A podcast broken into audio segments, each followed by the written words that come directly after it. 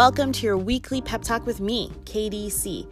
Every week, I'm serving you up a bit of encouragement and a bit of a dare to help you become an even more beautiful human. Remember, we're just a bunch of big kids creating change with a little bit of kindness. Let's get into it. So, for the month of July, we are looking at shame and joy.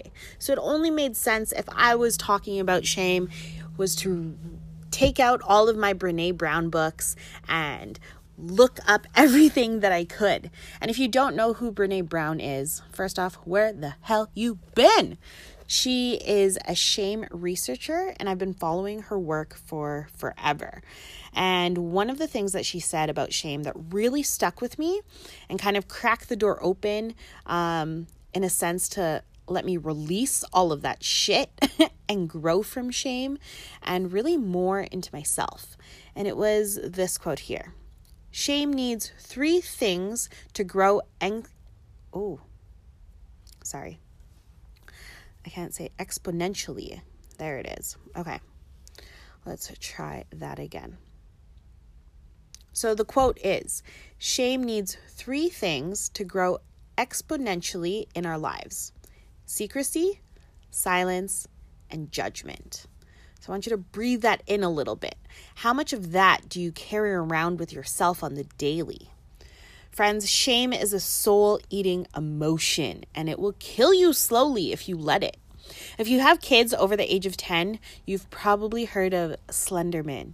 He's this super tall and thin man that doesn't have a face and wears a black suit.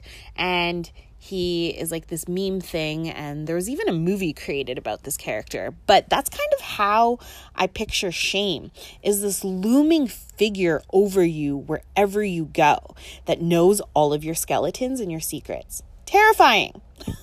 So how do you get rid of shame in a sense? Well vulnerability for one.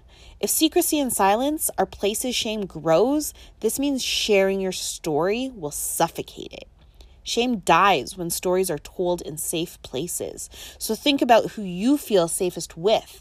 Is it your BFF, family, maybe someone completely separate, like a therapist?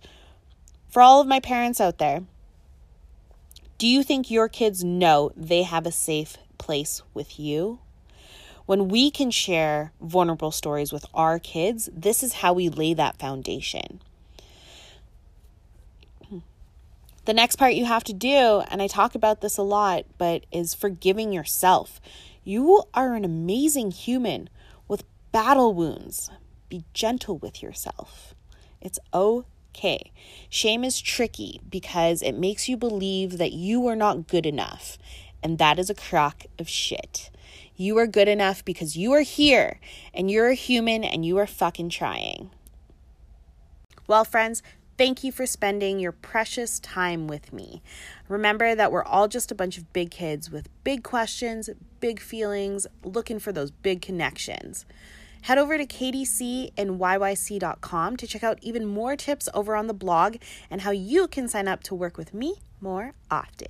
If you feel like you're stuck in your life and you want or need more direction, clarity, and your own personal cheerleader, know that that's what I have to offer you.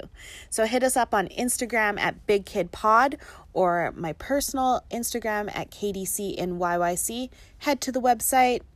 I dare ya. Kindness drives change, y'all. Talk to you soon. Peace.